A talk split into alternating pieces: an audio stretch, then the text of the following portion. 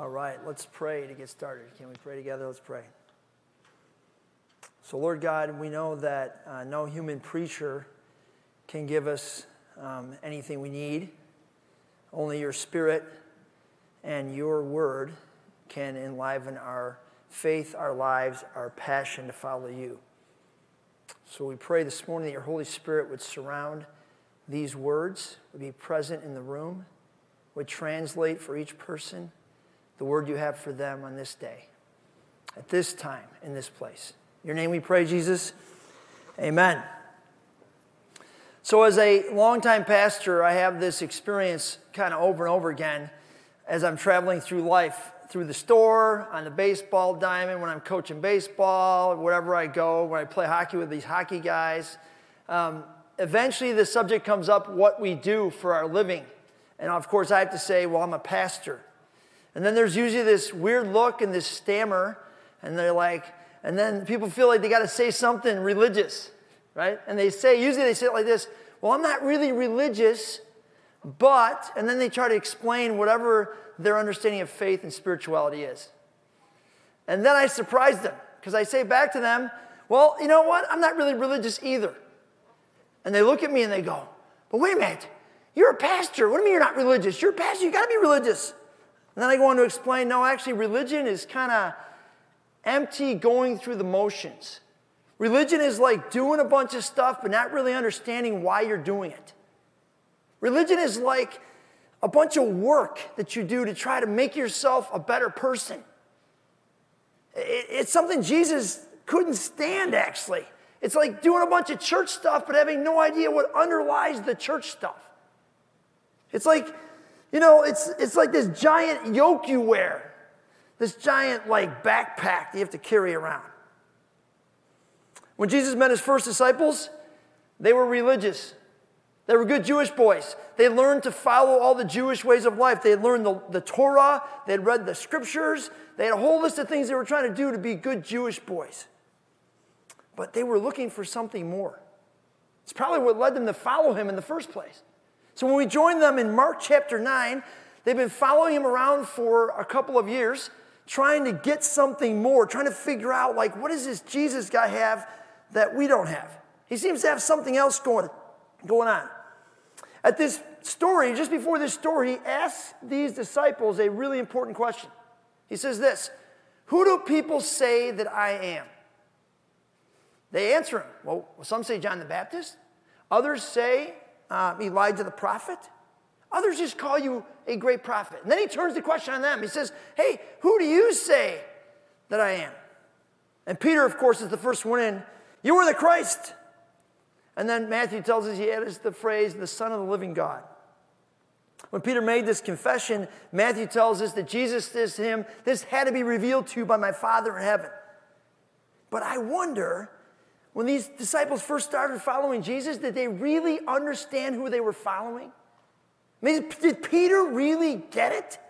Did he understand fully who this Jesus was that was standing in front of him asking this question?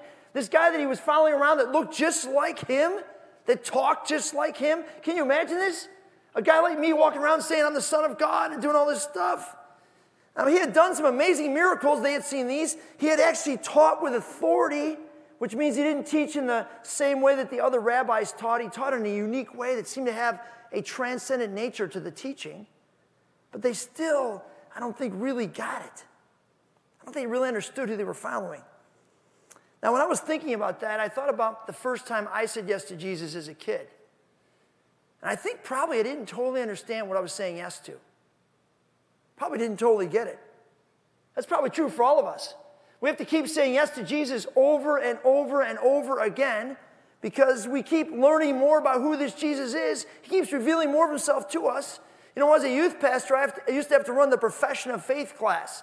This can quickly become a religious exercise where we do profession of faith because we reach eighth grade or whatever. The worst reason to make profession of faith is as a religious exercise. Now, when you make a profession of faith, you should have some kind of faith to profess. So that means you've met Jesus, you've heard from him, you've experienced him in some way, and now you've decided to put your faith in him so you have something to profess. And will you understand everything you're doing when you profess that faith the first time? No way. But you'll learn as you step into that. So I think Jesus knows what's on these disciples' heads and hearts. And so what does he do? Well, Mark chapter 9 tells us on the screens. After six days, Jesus took Peter, James, and John with him and led them up a high mountain where they were all alone. There, there he was transfigured before them. His clothes became dazzling white, whiter than anyone in the world could bleach them. And there appeared before them Elijah and Moses who were talking with Jesus. I mean, imagine this scene. I love how the kids tried to recreate it, right? We had some flashing lights and stuff, but this had to be way more amazing. The glory of God showing through Jesus. He's totally bright, brighter than anyone could bleach his clothes. Had to be amazing to see. And this particular scene has so many images that point to Jesus. Yeah, I don't know what mountain they were on. It doesn't really matter. I've climbed a couple mountains in northern Israel, right near the border of Lebanon, that would indicate, you know, people say, well, these might be the mountain of transfiguration. Well, we really don't know. It doesn't really matter. This story parallels Moses at Mount Sinai. So if you go to Exodus 24 later today and look it up, you know that Moses went up to Mount Sinai six days after a certain period of time, and on the seventh day, God approached him. Well, Mark tells us it was six days when Jesus goes up on the mountain, and on the seventh day, God shows up in this transfiguration moment. The Jewish people were looking for a prophet that was greater than Moses. So Moses shows up and is standing next to Jesus. They're also looking for this great prophet Elijah to come and announce his coming. There's Elijah standing next to Jesus. So, all the things that these Jewish boys had learned in their heads about the Messiah, God was putting a, a visual display on for them to help them understand who this Jesus really was. And then, even the words that God speaks from the cloud are from Psalm 2, Deuteronomy 18, all messianic passages these young boys would have known, all pointing to the Messiah, the Christ who was to come. Now, we could go on and on about this. this is, that, that would be like an hour long lesson to get all the parallels between these two stories. It's amazing, actually, how Exodus and this Mark 9 are parallel together. But there's something more significant going on, I think. God is showing his disciples the real identity of Jesus. You know, that Jesus is more than a mere human, more than the Jesus we see in our Sunday school walls with the beard and the robe and the sandals. That's a little Jesus. God wants these people to know that, that Jesus is a big Jesus, a really big Jesus, that he is God in the flesh. The person they're following is way bigger than they even realize, they could possibly understand. I don't think these disciples had any idea of the immensity of the person they were following. I don't think we would have had any idea. I don't even think we have any idea today of the immensity the Jesus we are following has. The largeness, the hugeness, the bigness of that Jesus. Too often, our Jesus following is picturing the little guy walking around in Palestine for three years with his sandals and his beard and his robe. Jesus is so much bigger. So I thought, well, this morning it'd be good if I could give you an image that would sort of represent and help you understand how big this Jesus is. I thought, man, it'd be cool if I could get some guy up here and make him glow. Wouldn't that be awesome? but I can't do that. We tried that during the children's sermon. It was good, but it's just not the same kind of glow that God would have. So I thought of another way to go. So picture, pretend with me that there's a piece of paper in front of the room here. It goes up through the ceiling, down to the floor, out that wall, out this wall. Giant piece of paper. I'm going to poke a hole right here in the paper. This is the planet Earth. That hole. All the, mo- all the mountains, oceans, rivers, valleys, people represented by that hole. Now I'm going to go 5 eighths of an inch away, poke another hole. That's the moon. I'm going to travel 19 feet down my paper, poke another hole. This is the sun. In order for me to reach the planet Neptune, I have to go two football fields that direction, 600 feet down my, on my paper, and poke another hole. That's the planet Neptune. Do you know how far I have to travel to reach the nearest star? 1,000 miles to Denver, Colorado. Poke a hole. Now, distances in space are so vast, they're measured in light years. That's the distance that light travels in a year. It travels at 186,000 miles per second. That's so fast that if I took a gun and shot a bullet around the earth, it would hit me seven times before I hit the ground. At the speed of light, you can go from here to the moon in one and a half seconds. You can go from here to the sun in eight minutes. It would take you 11 hours at the speed of light to reach the planet Neptune. And you know how long it would take you to get to the nearest star? At the speed of light, 4.3 years. Now, that whole thing, this is that universe right here. This is it. I know it's kind of weird, it's just a little balloon, but somewhere in there is, are all of us sitting in this room, in this place, this tiny little dust speck or microscopic speck in this giant universe that has been put together by the Lord. Now, with this in your brain, check out these verses. Look at this. In the beginning was the Word, and the Word was with God, and the Word was, was God. Through him, all things were made. Without him, nothing was made that has been made. He was in the world, and though the world was made through him, the world did not recognize him. The world could not grasp how immense he was, how big he was, how amazing he was.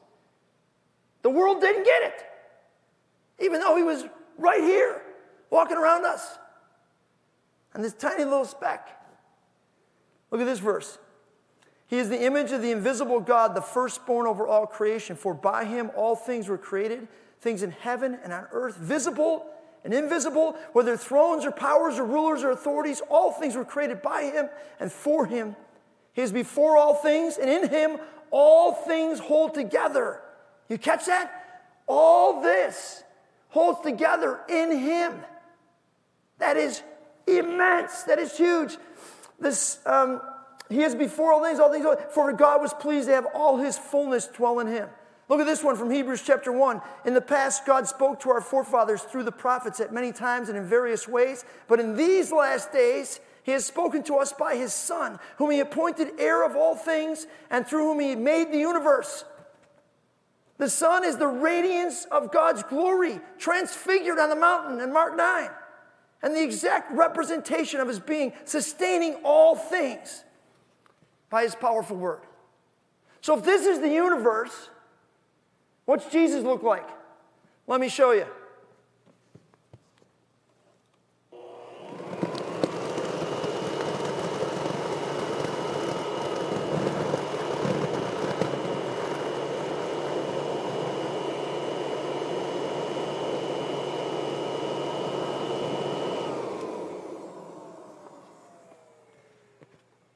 This is the universe you live in.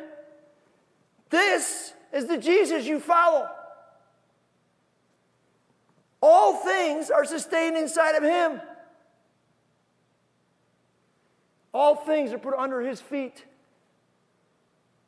He is huge.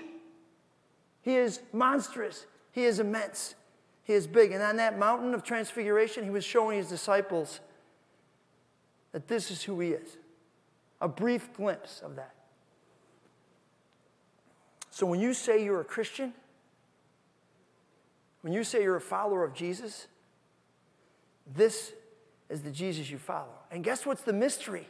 This Jesus that all this is contained within, Colossians says the mystery is that Christ in you, this Jesus goes inside you.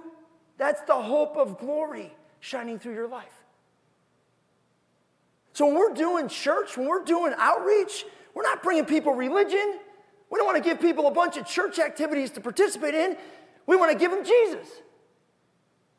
We want to give them the big Jesus. We want to give them the Jesus that can change their life forever. That's what we have to offer the world, not a bunch of religious exercises. We have a Jesus that is so humongous that he changes people's lives forever.